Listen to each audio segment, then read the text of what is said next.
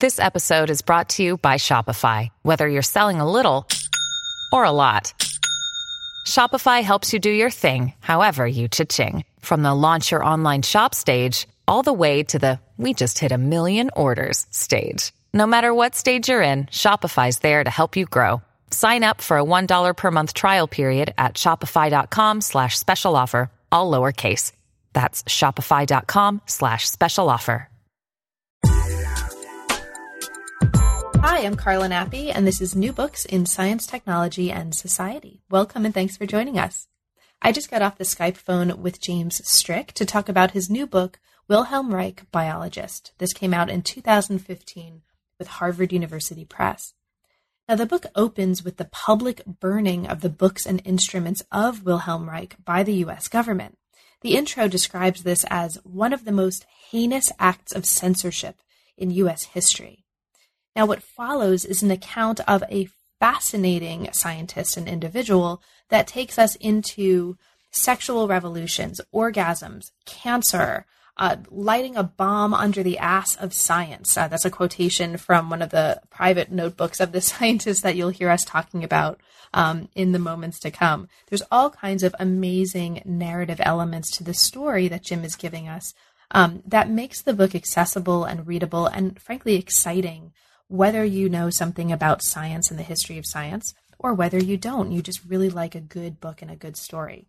But if we probe deeper into the history of this particular figure and the work that he was doing, what we see is that he was widely derided, um, in part thanks to the judgment of him by the FDA um, when he came to the US. He was widely derided as a charlatan and a pseudoscientist but he was doing some really fascinating laboratory work.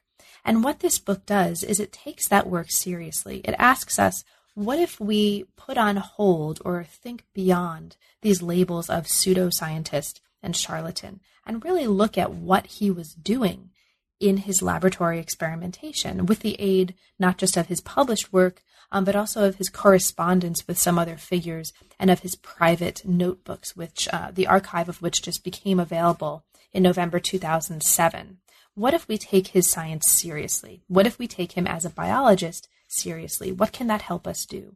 And what the book is showing is that what that can help us do is see links that otherwise might remain hidden between some really uh, exciting debates in the sciences today. Arguments and research over the possibility of life on Mars, right? What does a signature of biological life look like, for example, in Martian meteorites or, or elsewhere? How do we identify that? What is life? But also connections that have recently been put forth between like AIDS and syphilis, between cancer and viruses. There are all kinds of debates in ways that, in other words, current research and current experimentation in lots of different areas of the sciences links up in really interesting ways with the kinds of things that Reich was doing in his laboratory. So there are all kinds of implications for today, perhaps, and for the future that come from understanding and taking seriously what was actually happening in his laboratory and his, his laboratory notebooks. It's a fascinating story. It was great fun to talk with Jim about it, and I hope that you have a chance to get your hands on the book because there's so much that we didn't have a chance to talk about. It's just such a rich, um, very substantial, very substantive book, and we really just kind of dipped in and out today. But um, we did dip in and out of some pretty interesting moments. So I hope you enjoy. Um, I hope you take away um, uh, from this the again the opportunity to, to see the book. And thank you as ever for your support of the channel and for listening. Enjoy. I'm here today to talk with James Strick about his new book, Wilhelm Reich, Biologist. Welcome to New Books in STS, Jim, and thanks very, very much for being with me today, for making time, and for creating such an engaging book for us to talk about. Welcome. Thank you very much. So, Jim, let's start big. What brought you to work on the history of science? How did you come to the field? I was uh, originally a biology major as an undergrad, and I, I think it was in my senior year as an undergrad that I came across a book called the spontaneous generation controversy from Descartes to Oparin on the shelf of the university library. And I was really interested in microbiology. And spontaneous generation experiments had a long place in the history of microbiology. So I started reading this book and I just sort of was astonished that you could make a living doing something like this, the history of science. And um, I've continued actually to be astonished by that the more I've gotten into it. But it made me aware that there was such a field. And I went on to a master's degree in microbiology, and then I taught high school biology and chemistry for about 10 years. And it was when I was a high school teacher that I found using uh, stories from the history of science, not the kind that you find in in high school textbooks that are usually um, not very well researched, but from the history of science literature, stories about what professional historians had found out about what actually happened during some controversies. I used those as readings, for example, with 10th grade biology students having them read, you know, the history of spontaneous generation controversies. And. Hmm. I found that it was really a very powerful tool pedagogically, especially for science phobic students. It was really a way in to the science, and they didn't notice it along the way. But in order to understand the historical research, they had to understand all the science that was involved, and not just the science, but also the history as well. So without noticing it, they were learning the science that they thought was so impossible for them to learn. And it really helped them overcome that barrier and find their way into becoming excited about the sciences. And eventually, I, I got so excited about history of science as a tool for science pedagogy that I decided I really needed to get formal training in it, a really thorough background in it more than what I could just get reading it on my own in my spare time. So I applied to a PhD program in the history of science um, at Princeton and got accepted. Uh, the reason I applied there was because uh, the author of one of the articles that I liked the most about the history of spontaneous generation controversy, uh, Jerry Geison, was working there, and mm-hmm. I thought he would be a great person to work under. And um, he turned out to be indeed a really great person to work under uh, on my dissertation. And um, then, of course, you finish a PhD and they say, well, why don't you try college teaching? And uh, I like that every bit as much as I did high school teaching. And you get time and support to do research as well, and you know your own writing. So um, that's sort of the short answer to how I became a professional historian of science. But I still I teach in a science department at Franklin and Marshall College, and probably half or more of the students in my classes end up being science students mm-hmm. who, like me, didn't know there was such a thing as history of science until they heard about this course that they landed in. And uh, so I'm still basically using it as much as a tool for science pedagogy as I am for teaching history or history of science in its own right. Now, why did you come to this particular figure um, in the context of your broader research trajectory. What brought you to Reich uh, specifically, and how did you decide to write a book length and, and a pretty um, substantial book length study about him? Well, I had heard of Reich way back when I was an undergraduate. I think in the 1970s, when I was an undergraduate, a lot of people were reading Reich. It was uh, a, a, real fad back then. Um, but I had heard at that time that this was a scientist who eventually got into some kind of a confrontation with the U.S. government, uh, the Food and Drug Administration, and that part of what happened was that not only did he end up be getting imprisoned for contempt of court in challenging the Food and Drug Administration, but they got a federal ju- judge to issue an order to actually seize and burn his scientific books and journals. And even as an undergraduate, that really caught my attention and made me curious.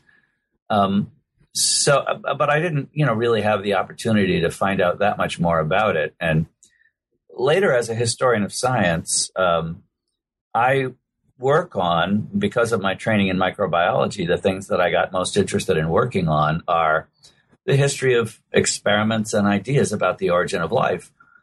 And lo and behold, at one point, somebody who read my first book, uh, another historian, told me, You might get interested in this story that happened in Norway back in the 1930s, where this guy who was originally a psychoanalyst ended up in origin of life experiments.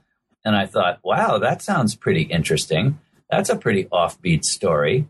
And uh, when I started to look into it, it was Reich, Wilhelm Reich, this guy who I remembered being puzzled as an undergraduate about how, how did he end up getting his books burned by the US government. And so the combination of those things made me say, I really want to find out more about this story. Um, and, you know, maybe it's an interesting enough chapter in the history of origin of life experiments that it will hold up on its own as a, a, a history of biology uh, text, as well as something for a more general audience. I mean, I, I thought right away, um, what are the angles that make a story interesting to a wide range of people? And I can't be the only person who, when they hear about the story, says to themselves, how is it that a psychoanalyst ended up finding his way into a physiology laboratory?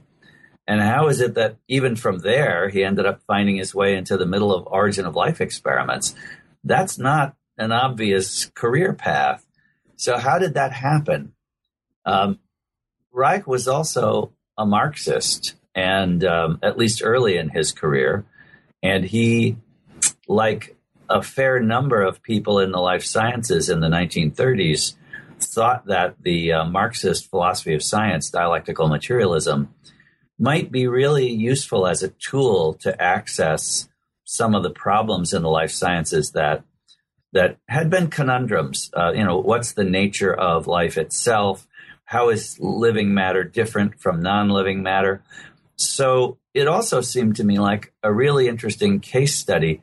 Historians of biology have talked a fair amount about uh, J.B.S. Haldane, the British geneticist, uh, uh, J.D. Bernal, the British crystallographer, Alexander Oparin, the Soviet biochemist, um, and others who used dialectical materialism in their approach to problems in the life sciences, especially to the origin of life problem.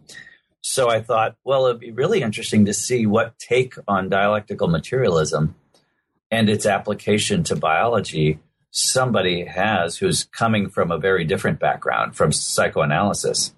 And um, I think that has indeed also been one of the more interesting parts of the story. That's right. So today, uh, Reich is most well known for a bunch of things that don't seem to have a whole lot to do immediately with laboratory science, right? He created a synthesis between psychoanalysis and Marxist dialectical materialism, as you just uh, mentioned. He was a political critic who analyzed Nazi manipulation techniques. He was known in self-help circles as, quote, the father of body therapies. He campaigned to liberalize divorce laws, laws against abortion, laws against against homosexuality. He helped create a sex political movement in Weimar Germany, and he was widely regarded as someone who, as you put it in the introduction, acted as a midwife to the sexual revolution in the 1960s. He died in prison in 1957. This is not an uninteresting person. This is a fascinating figure, right? We've got book burning, we've got orgasms we'll talk about, we've got cancer. There's a whole lot of stuff going on okay, he was also, and this is really where the book, um, it, for me, was at the heart of the book, um, or, or, one of the things that's at the heart of the book. He was also a laboratory scientist, and that hasn't really gotten as much attention. Why has that been um, so ignored by scholars? Well, um, I think, and I guess this is another part of what made me interested in the story as a historian of science. Um, when Reich went into the laboratory, um, most of his psychoanalytic colleagues couldn't understand what he was doing.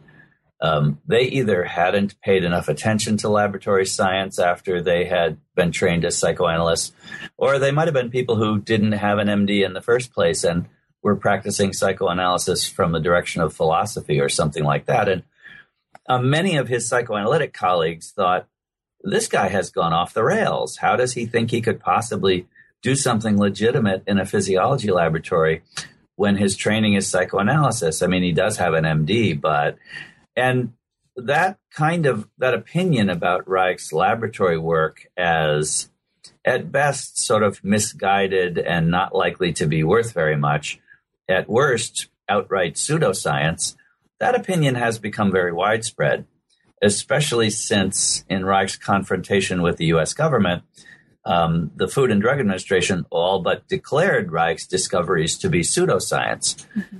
And, um, you know, he died in prison. And most people who hear initially about the story, that's enough to convince them there must not really have been much to the science worth paying attention to. Otherwise, you know, how could he have ended up dying in prison and labeled as a pseudoscientist? In many uh, uh, places where pseudoscience is discussed as a phenomenon, um, Reich and his later discovery of what he called orgone energy are often used as a, a textbook case of pseudoscience. And uh, when I first started digging into these Bion experiments in Norway in the 1930s, one of the things that I found out pretty quickly was Reich had left a pretty substantial archive when he died and it was pretty well preserved. And um, like many psychoana- psychoanalysts, he had left a provision in his will that said the archive shouldn't be open to scholars until 50 years after his death, um, enough time for all the patients, you know, who were personally involved in the story to have passed on. And um, as it turned out, that meant that Reich's archive was going to be opening in November 2007 just a few years after I first started to get interested in the story. So it occurred to me that if laboratory notebooks were preserved there from the experiments that I was looking at, this could be a really interesting way to examine whether or not a, a supposedly textbook case of pseudoscience was in fact pseudoscience. If one could uh, if the laboratory notebooks had been preserved, you could look at what Reich was doing in the laboratory day by day and see whether or not it, things that you know are actually reported in there as having been measured, seen, discovered, correspond with what he later published and what was widely regarded as pseudoscience. And um, that made it interesting to me in a whole new light. You know, it, it could be a use of laboratory notebooks to test whether or not a supposed textbook case of pseudoscience was. And to me, that's one of the most exciting things about the book is that what I concluded is that whatever else this work is, it's not pseudoscience. Um, Reich did see, it's clear he saw the things that he reported seeing. It's clear that he had microscopic equipment capable of seeing things that a lot of other researchers couldn't see because he had better microscopes than most of the other people working um, at the time. And he, one could argue today, as a scientist, whether or not the interpretation that Reich puts on this is the same as what Reich thought it meant.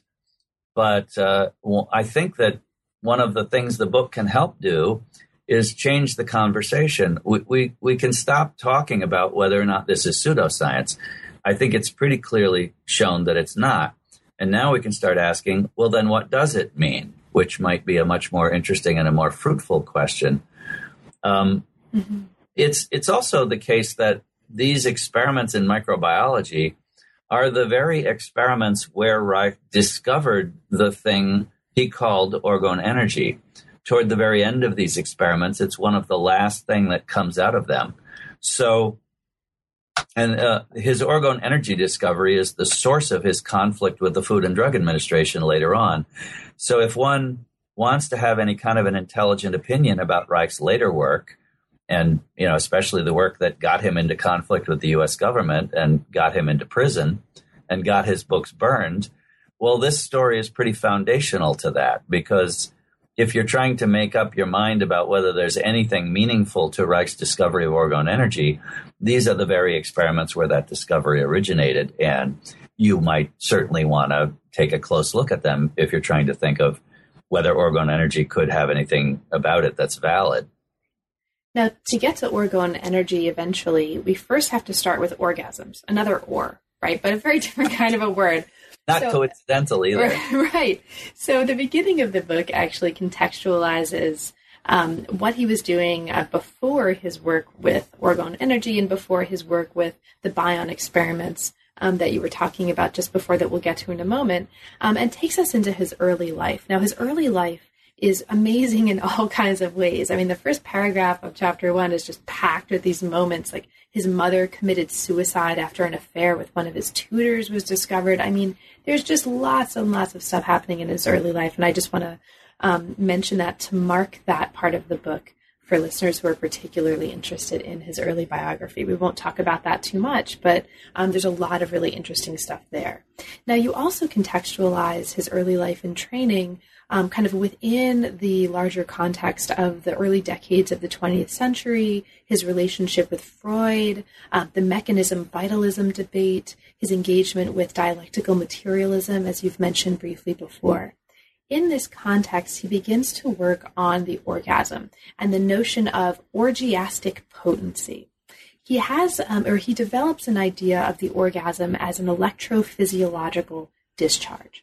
So, because this is the beginning of the story, and we need to, we need to talk about this, right? Mm-hmm. Can you um, briefly um, kind of explain for listeners what do we need to understand about his work on orgasm, um, kind of what brought him to it, um, and what led him from that, in order to understand how this forms a basis for his later work on bions? Yeah, in a nutshell, I mean, that is the question that eventually leads him into a physiology laboratory. So it is pretty important if you're trying to figure out how does a psychoanalyst get into a physiology laboratory. Um, Reich was uh, one of the uh, younger generation of Freud's trainees who first met Freud in 1920, but somebody who was recognized as a really brilliant clinician and especially brilliant at training younger um, psychoanalysts. But he was bothered by the fact that many of the psychoanalysts uh, seemed content with um, being able to write up a description of a therapy with a patient that you know fit psychoanalytic theories but didn't necessarily end up helping the patient uh, in the end. And that bothered him. So he was a, a pioneer in therapeutic technique and in trying to find um, ways to deal with patients that were dead ends for many of his psychoanalytic colleagues um, he uh, wrote a book in 1925 called The Impulsive Character that um, was considered technically quite brilliant in dealing with what today are called borderline personality types. Um, but at that time, the terminology was impulsive characters. And Reich uh, felt over time that what he was seeing in his patients uh, is that those who were actually helped by the therapy were those who were able to resolve their sexual conflicts, especially their unconscious conflicts from their upbringing, and establish a normal, healthy sex life with regular sexual discharge. And he saw that in the patients in whom that happened, the intensity and the frequency of their neurotic symptoms diminished really markedly. And in the patients in whom that didn't happen, the neurotic symptoms really were very tenacious and, and remained pretty much beyond the reach of the therapy. So he began to wonder, you know, what is it about orgasm? What is it about the patients who are actually getting gratified regularly in their sex lives that's taking energy away from the neurotic symptoms? I mean, you have to remember Freud and other people working in psychology in the late 19th century we're really deeply immersed in the idea of conservation of energy and the idea that if there was energy to fuel neurotic symptoms, it had to be coming from somewhere else.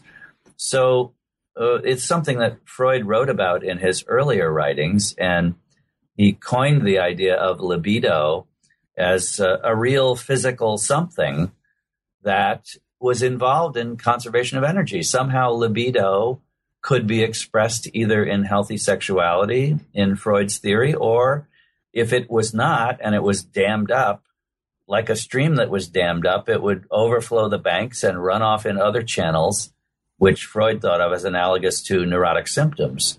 And um, Reich, uh, like a number of other young psychoanalysts of his generation, felt that if one could prove in a physiology laboratory that libido was real, a real tangible something that could be measured and quantified, that it would put psychoanal- psychoanalysis on a firm scientific footing.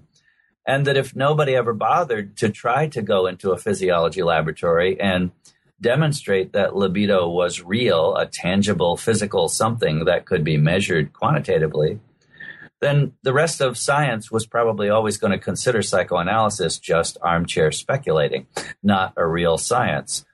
So eventually he began to read pretty widely in the physiological literature, trying to wrap his head around how would you design an experiment like this if you could ever get access to a physiology laboratory, the equipment and the time, etc. And um, uh, sooner or later, um, he, you could see him working in his theoretical writings toward an understanding of, well, how would we try to uh, understand what libido is physically? And Freud had kind of two main hypotheses about libido. One, that it might be some kind of a chemical substance, maybe similar to the sex hormones that researchers were really first characterizing in detail in the 1920s. Um, and maybe it built up in a concentrated way in the genitals during sexual excitation and dissipated or somehow was chemically transformed into something else um, when gratification happened. Um, or maybe um, in other passages, Freud describes libido as uh, analogous to um, uh, the, an electrical charge spread out over the surface of the body. Um, so he thought it in some places that it might be an electric phenomenon, bioelectricity uh, in some manifestation. and Reich reads the literature pretty widely in these two different areas of research, trying to figure out which would plausibly make the most sense to try uh, experimenting on first. And he concludes for a number of reasons that bioelectricity seems like a, a, more promising possibility, and that that is the kind of experiment he'll try to design first. And uh, from the literature on what's available about bioelectricity in different emotional states, he concludes that measuring the, the voltage at the surface of the skin in different emotional states, including sexual arousal, would be a good way to demonstrate whether or not there is some tangible physical kind of energy that's actually changing in quantity during different emotional states. And unlike other researchers before him who were interested in changes in electrical potential at the skin surface, Reich was especially interested in the skin surface of, you know, the hands, the arms, uh, the body generally, compared to the skin surface of the erogenous zones in particular, because he thought if uh, if libido was indeed some kind of bioelectrical phenomenon, that's where you would see um, much larger swings in the uh, charge at the surface than you would perhaps see on other um, ordinary areas of the body. Um, he was offered a laboratory at the University of Oslo, the capital of Norway, um, by a psychology professor there, uh, Harald Schjelderup, uh, in 1934. And Reich, having been having had to flee Germany when the Nazis took power in 1933, was looking for a possible permanent home for his work, but was really looking especially for a place where he might be able to uh, find access to laboratory facilities to carry out these experiments that he had been envisioning. So this seemed like a golden opportunity to him. And he, in the fall of 1934, moved to Oslo and began to uh, work on designing the equipment that would be needed for these kind of experiments. Um, they were conducted at the university over 1935 and early 1936. And um, most of what Reich expected was uh, val- validated by the experiments. Mm-hmm. that that is that um, in states of sexual arousal, there was a tremendous increase in the voltage at the skin surface of the erogenous zones, um, far more so than at the skin surface of any other part of the body, which remained more or less constant during different emotional states. Um, but then uh, in sexual gratification, there was a equally great discharge in the amount of uh, bioelectric potential at the surface of the skin. And uh, it led Reich to believe that um, psychoanalysis really did have a future in laboratory science and that most of Freud's libido theory could be validated in a physiology laboratory. And chapter two takes us into kind of the details of what uh, he calls bions and bion experiments. Now, he thought um, he's making films. There's a bion cookbook that's full of recipes here. He thought he was creating structures that were some kind of transitional stage between the living and the non living. And this notion of bions becomes really important. Now, in his private diary from December 1936, he talks about these experiments in very evocative terms. Uh, and you quote this in chapter two. He says, Life must have a father and mother. Science! I'm going to plant a bomb under its ass. Right? Science, I'm going to plant a bomb under its ass. Okay, so this is one of, I imagine, um, uh, the more evocative moments from his private notebooks. And you talk early in the book about your own um, work with Jerry Geison, who you who you've mentioned, who I worked with actually also when I was at Princeton, um, who had been working on his own book on Pasteur's lab notebooks, which and you know Geison's book was very much about private science and public science, what was happening in the private notebooks um, versus what was happening in the published science. And there's a, a distinction there in the case of Pasteur. You tell us um, early on in the book that in this case, there's not so much of ex- a distinction in the science between what he was recording privately in his lab notebooks and what was published. But at the same time, there are um, ostensibly more moments um, like this that are kind of exciting and evocative for you as a researcher as you worked through these notebooks. So, in addition to lighting a fire under the ass of science um, in the context of these bion experiments. Are there any other moments that you immediately recall from these notebooks that you were like particularly struck by and that you found particularly inspiring in the course of this research? It is really exciting when you're doing archival research to find passages like that obviously that's not a quote that would ever find its way into a published work. That's too bad, right? But you know, when you see the handwriting in a in a, a laboratory notebook entry start to get very excited and you know much larger, and maybe he'll even switch to red and underline things and exclamation points in the margin, it makes the work exciting and interesting. Partly because you begin to get a sense of the scientist as a person and you know why it is that they care deeply about the things that they're involved in. And um, you know in scientific discourse they would obviously present rather dry and um, rational arguments in their published work to try to rebut some of the things that their critics are saying about their work.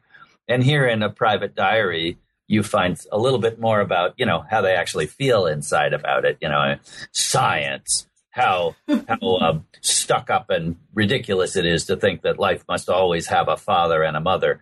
Uh, it's a really, I mean, it's an interesting thing about being a historian of science, and especially about archival research. But um, there were many passages like this. Uh, because I was able to read and study carefully all the published material for several years before Reich's archives were open to scholars, by the time I went in, I knew something about um, not only how Reich found his way into these experiments about uh, bions, um, but also about uh, problems that some researchers had had trying to replicate the experiments. And um, it, it, became clear to me that there might be technical details that don't always appear in the published version, but that might turn out to be, although small, important things for people who are trying to replicate the experiments. And um, one thing that was very exciting was in Reich's uh, archives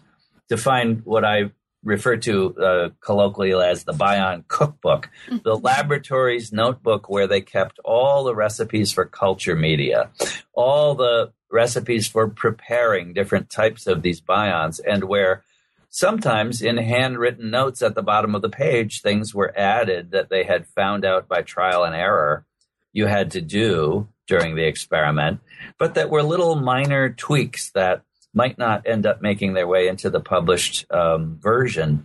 And I thought if anybody takes this story seriously and does try to replicate some of these experiments, they're going to need to know these things. So the fact that the cookbook, uh, as I referred to it, was still there and still intact and had these kind of handwritten details that sometimes do make the difference between whether somebody can replicate the experiment or not was very exciting. Um, it might be worth stopping for a minute to just say a word or two about what Reich meant when he called these bion experiments and, and what he means by a bion. Yes, thank you.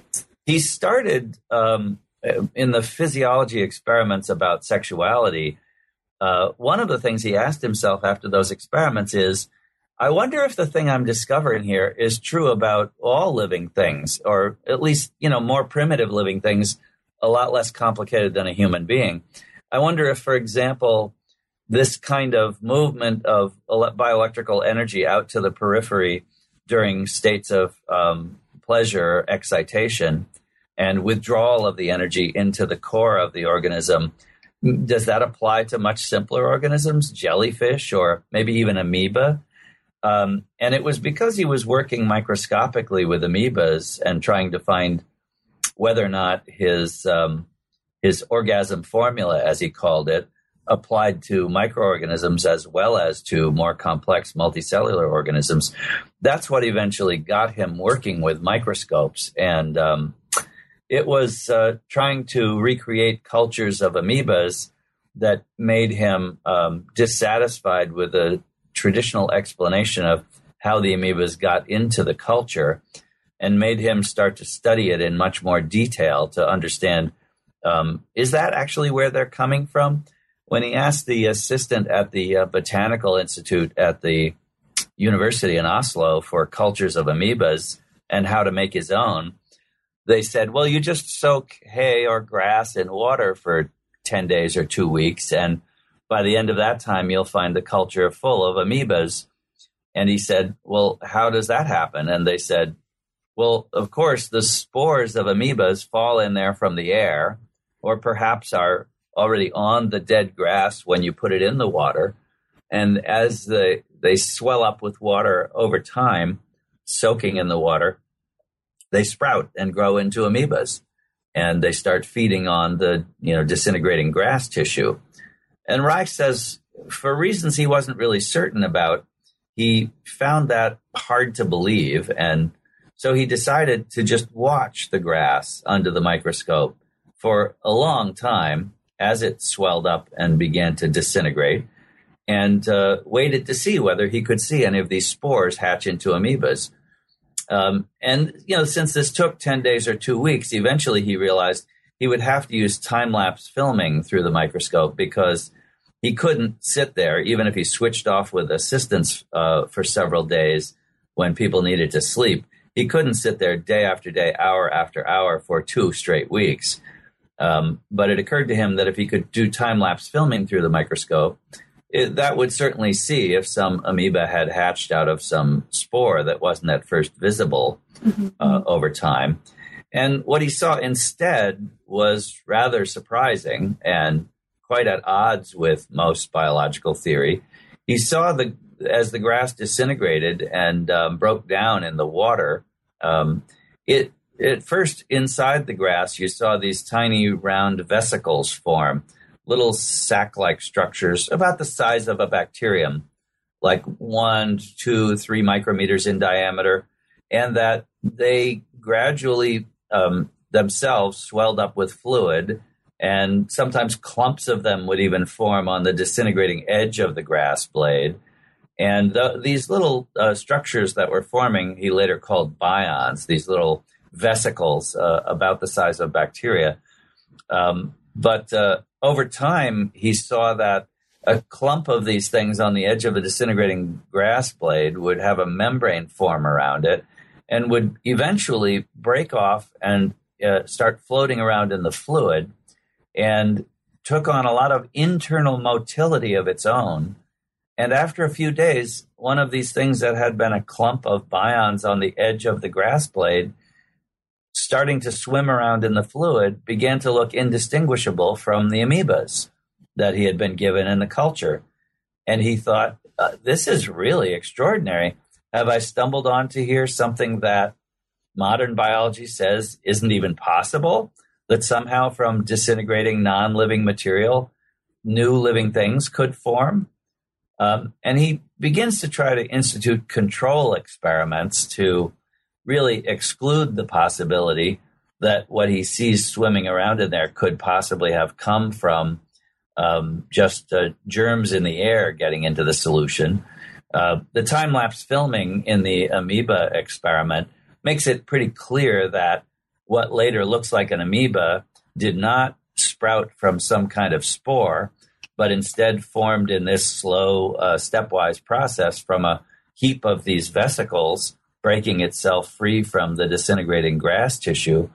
Um, in other experiments, he tries to make bions um, synthetically. By there's a tradition of experiments at this time, um, often referred to as cell model experiments, where people put together combinations of different biochemicals that they think might be necessary ingredients to make a very simple living system.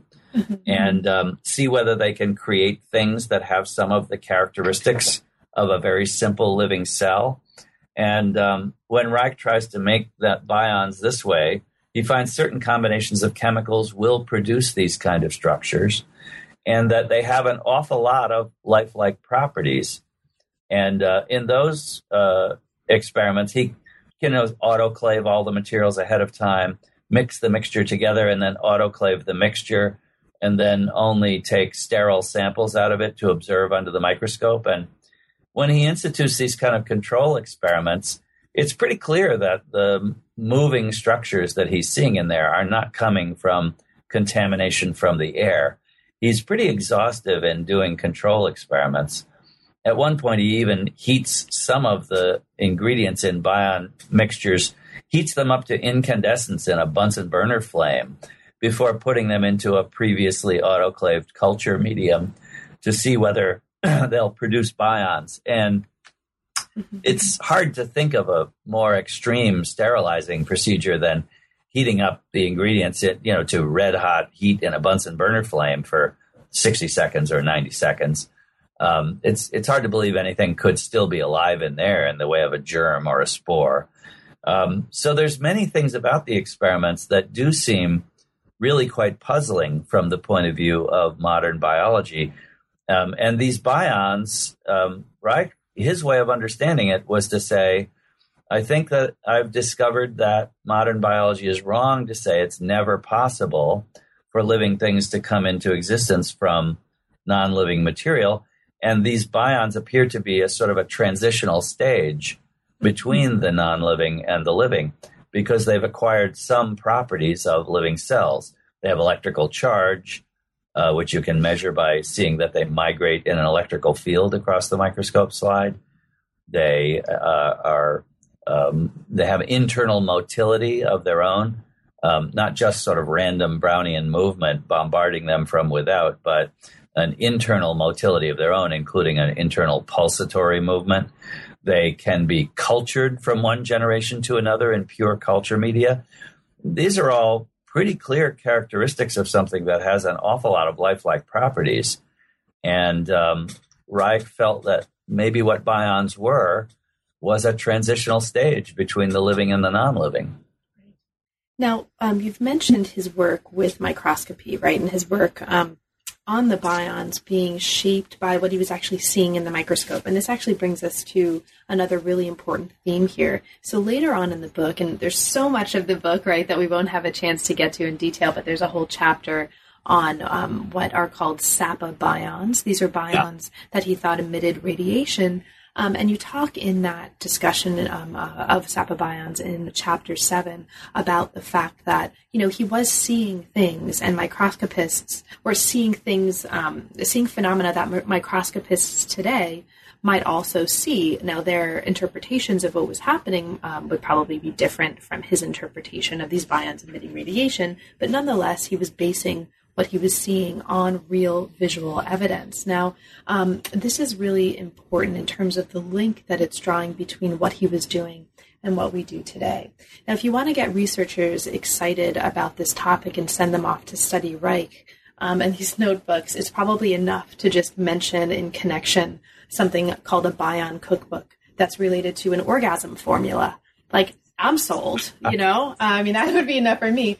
Um, but another reason to really take this seriously comes up in several of the chapters. So in the Bion chapter, you talk about um, the possibilities that emerge to understand his work as part of the larger history and the more recent for us history of distinguishing biosignatures. That's very much an active scientific problem today. We can think of the Martian meteorite, right, the ALH 84001, um, and making these links and thinking about his work as part of this larger history of debates that are still very active right now is one way of taking his science seriously. This comes up again in a chapter that looks at his work on cancer. Now, he moves um, from the orgasms to bions to an interest in cancer therapy. And in chapter five, you talk about his interest in and his work on cancer and his work developing this orgone um, energy accumulator that we talked about before.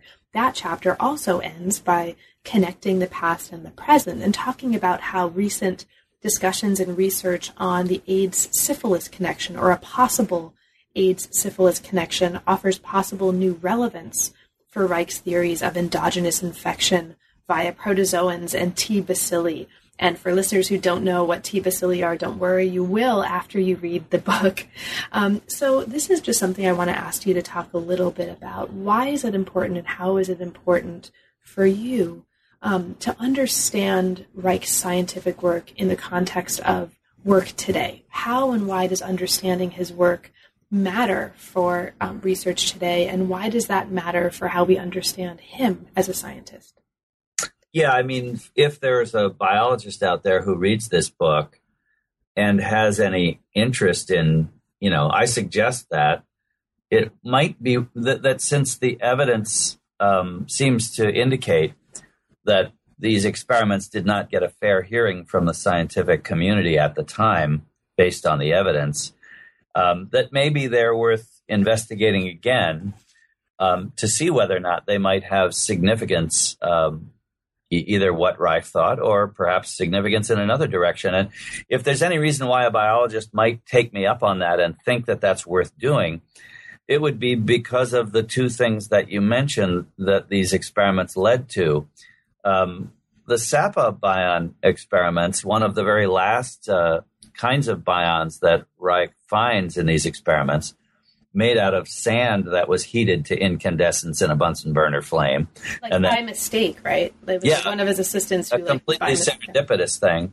But he, so that particular type of bion was rather strikingly different from the earlier ones that he had found because um, it wasn't merely visual effects that made him think it looked like it was giving off some kind of radiation.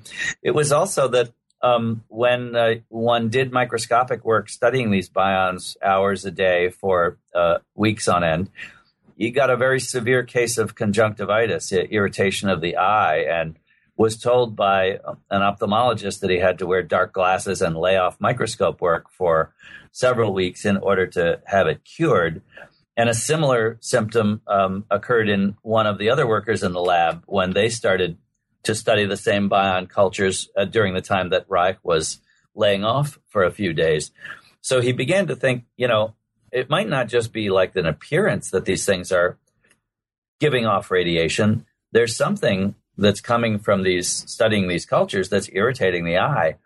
He put a small sample of the bion culture on a microscope slide, um, though he used a quartz slide rather than a glass slide because he had a hunch that um, there was another form of radiation being studied at the time called mitogenetic radiation that he thought might be related.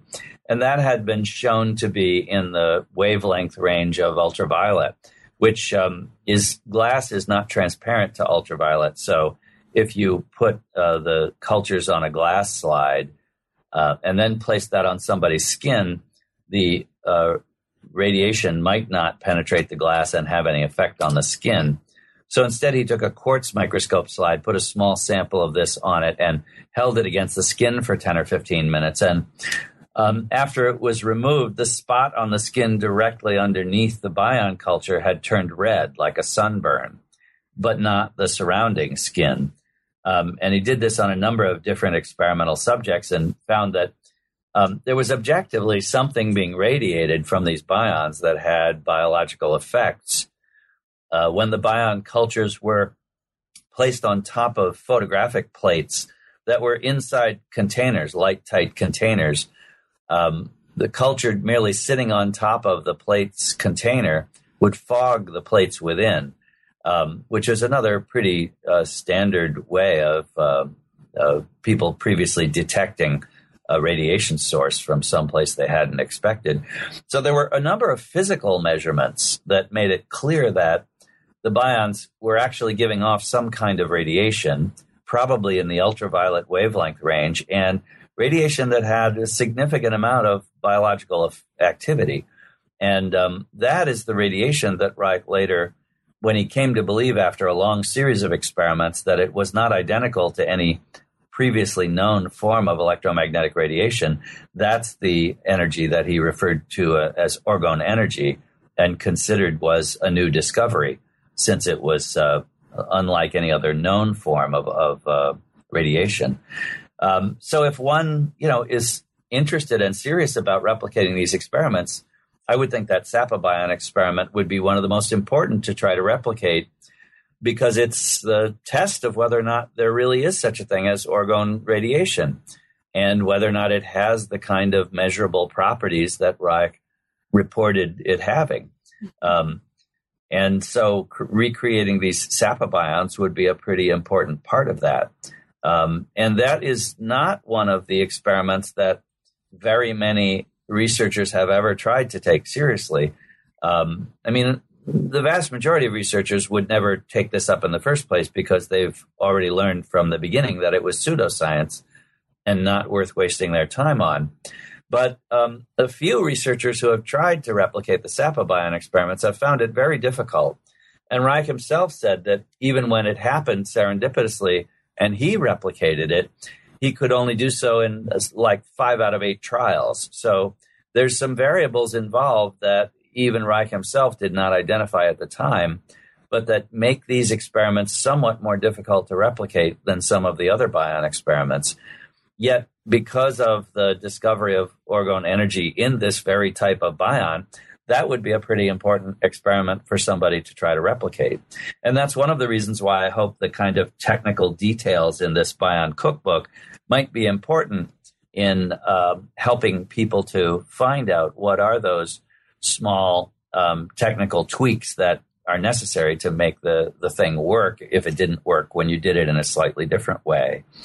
I also publish a fair amount of detailed correspondence between Reich and other scientists because a lot of times in a letter directly to a scientist who's trying to replicate the experiments, they might discuss some very small experimental detail that doesn't end up finding its way into publication, but that turned out to be necessary.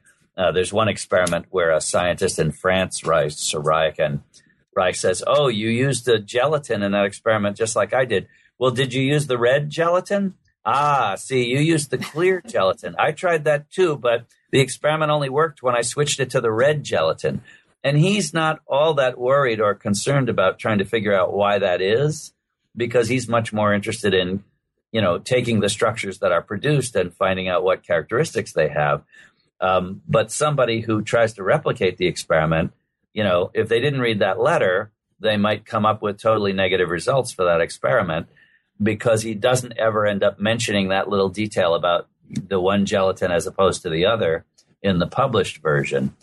Um, so the second reason that you mentioned why I can imagine some biologists actually wanting to take the trouble to repeat some of these experiments if they read the book and are persuaded that it's worth taking the trouble is because it's also from these experiments on bions that Reich created the, his theory about how cancer originates.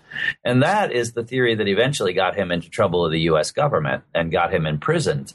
Uh, the FDA thought he was claiming to have um, a cure for cancer. Um, and Reich never did claim that, but the the his theory about how cancer originates has everything to do with these bions.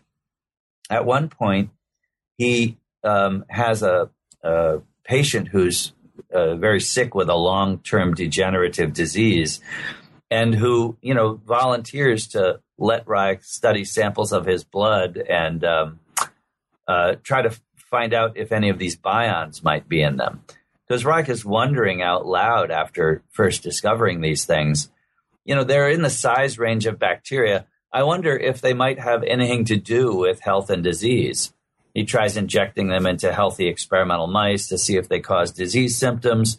And at one point, when he has the opportunity with this patient who has a long term degenerative disease and who says, Yeah, sure, take some of my blood and tell me what you find. It'd be interesting. Um, Reich sees uh, bions produced from disintegrating tissues from a human being in a process that looks to him strikingly parallel to the process that he saw with the amoebas coming from the disintegrating grass tissue in that much earlier experiment. He sees the human tissues from somebody who's got a very serious disease. And so he says these tissues are clearly from a very debilitated organism. Under those conditions, unlike healthy tissues, the minute I take them out and start looking at them under the microscope, I see they're already half disintegrated into bions inside the person's body. And there's lots of bions swarming all around inside them and when i take them out. And as he watches these over time something very similar happens to what happened in the plant tissue. Some of the bions clump together a membrane forms around them and they swim off in the solution as a free living protozoan but reich notices that they look exactly like cancer cells if you look at the tissue from a live cancer patient in the living state. Um, if you stain it and fix it, it drastically changes the shape and the appearance of the cells, and they don't look like what you see in this preparation that formed from bions. But Reich has also looked at uh, live tissue from cancer patients and seen what live cancer cells look like.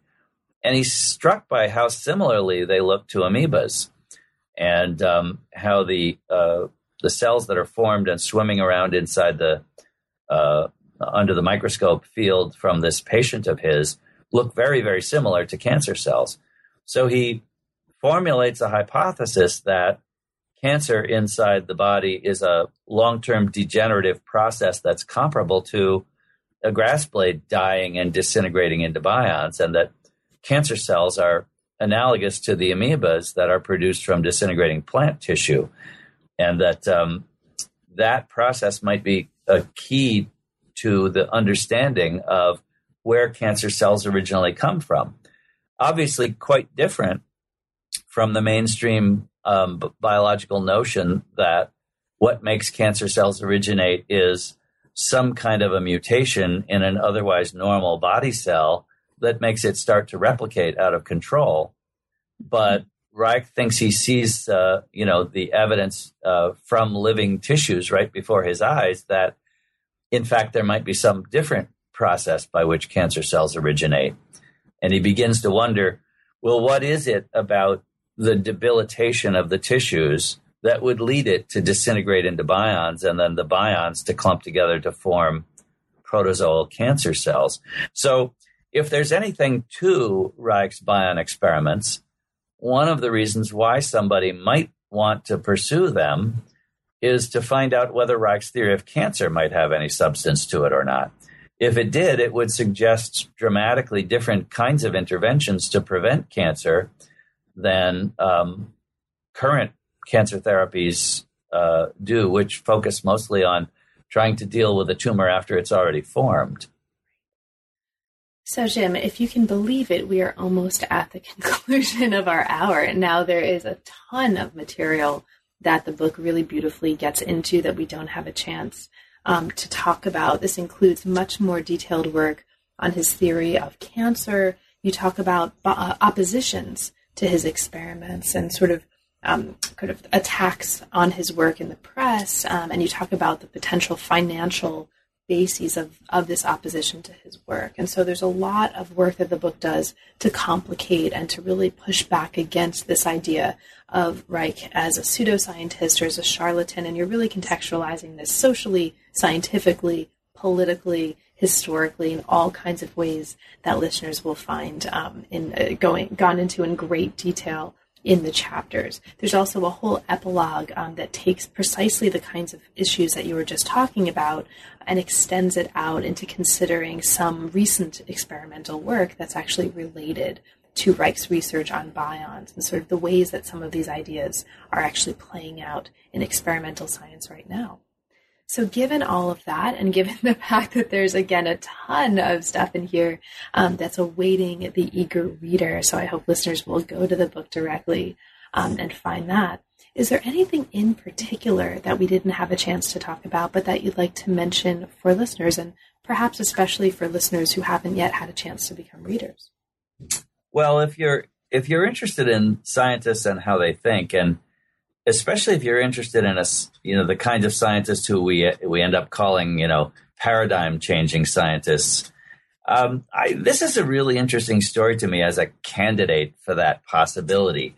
Uh, Reich is somebody who clearly has very different ideas from the mainstream ideas in the life sciences, but I think I've shown in the book pretty convincingly that it's not because he doesn't understand the mainstream ideas in life sciences. Um, as most people think about Reich and his laboratory work. So, you know, if you're interested in the kind of scientists who are able to cross a lot of disciplinary boundaries and move into new fields and see phenomena in an entirely new way, I think this is a Reich's story, and particularly his view in these experiments of things like cancer and of the origin of life are interesting candidates to consider as sort of paradigm changing science. And I talk at a great deal of length and I give a lot of Reich's correspondence with other scientists trying to help the reader understand what kind of a person is it that is capable of this kind of thing. Um, many scientists, I suspect, will read these experiments and think, this guy is just arrogant. I mean, it's unbelievably arrogant to think that even if you've got a medical degree, um, you can cross from psychoanalysis into physiology and do anything meaningful in the way of new research. I mean, you really have to be a trained physiologist to do anything in physiology. Or later, you really have to be a trained microbiologist to do anything meaningful in origin of life research. And Obviously, that's not always been true about some of the scientists who we consider to be the real paradigm changing scientists. It is precisely because they have not been hampered by traditional ossified disciplinary boundaries that sometimes people have made important new intellectual breakthroughs and re envisioned some problem in an entirely new way. And I think one of the most interesting things that I pose for the reader is the challenge of asking yourself, and what do you think this guy sounds more like? Does he sound to you more like a person who's arrogant and um, disrespectful of the importance of really being deeply rooted in a field of science? Or does he sound to you like a person who just generates a lot of resentment from colleagues because he is one of those kind of paradigm changing scientists who, for whatever reason, is really capable of crossing a lot of disciplinary boundaries in ways that most of them are not or are not comfortable with at any rate. Um, and uh, to me, that's one of the most interesting things to think about about Reich. Um, it, it's it's a really interesting um, contrast between two different views of a scientist and a scientist who even by the people who think that most of what he did is wrong, um, they will acknowledge that an awful lot of what he did is really quite important and striking, especially his sociological research in the mass psychology of fascism. So, how does somebody, you know, who's who's brilliant in a number of different fields um, pan out as a scientist? In, in, in, that way, I think it's a it's a whole interesting, different story, um, but one that might be just as interesting to people who think about, you know, so-called paradigm changing scientists. And they could ask themselves, do I think this guy really sounds like one of those? Um, or does he just sound like somebody who's too arrogant to realize how wrong he is? So, speaking of change, now that the book is out, very, very briefly, what are you working on now? What's currently inspiring you in your research? Well, I'm thinking seriously. I wouldn't say I've made a definitive decision about this, but I've gotten so interested in Reich as a scientific figure, and especially how what he gets into in orgone energy later leads him into conflict with the U.S. government. I'm thinking about the possibility of doing a scientific biography of Reich. It would be a really long and involved project because he does wander from microbiology into physics, into meteorology, and quite a few other fields where I would really have to go back and get more background in order to evaluate the work that he does in these different fields. But that is one thing that makes it a kind of an exciting prospect. Um, you know, a story that would really lead you in many interesting directions and give you a chance to evaluate his work in many different fields. And um, one thing that I, a lot of biographies have been written about Reich, including um, by some people who were personally involved at the time, students of his or ex wives. Um, and, you know, there's a lot that can be learned from many different biographies that have been written, but uh, there isn't yet anything like that by somebody who's a trained historian, and especially not a trained historian of science, who could really try to make some kind of an intelligent evaluation of the validity of the different experimental work in different fields. And I think since this book has convinced me that at least this initial foray into the laboratory um, is not pseudoscience at all, but really interesting science in some cutting edge new ways, it makes me want to know more about Reich's later science and um, whether or not it also might have more substance to it than this widespread narrative about pseudoscience um, would ever lead one to believe. And that makes the idea of doing a scientific biography um, appealing as well. Um, I read a really good scientific biography of Robert Oppenheimer a few years ago called American Prometheus. And it one of the things about it that makes it so good is that um, Oppenheimer's career is sort of a window into most of 20th century physics. And it's also a window into an awful lot of political developments in the 20th century, at least in um, American history. Reich's story is very similar, I think, in a lot of ways. Um, it's a window into developments in psychoanalysis and social theory. It's certainly a window into politics and the politics of the U.S um, in the McCarthy era, and um, it's it's a window into many many things in science and in history that makes it a story that would have an inherent interest above and beyond um, Reich's own personal story.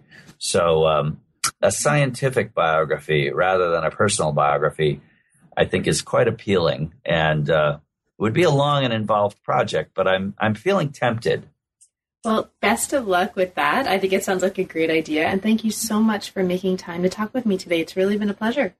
Thank you very much. I really appreciate such intelligent and, and thoughtful questions. You've been listening to new books in science, technology, and society. Thanks very much for joining us, and we'll see you next time.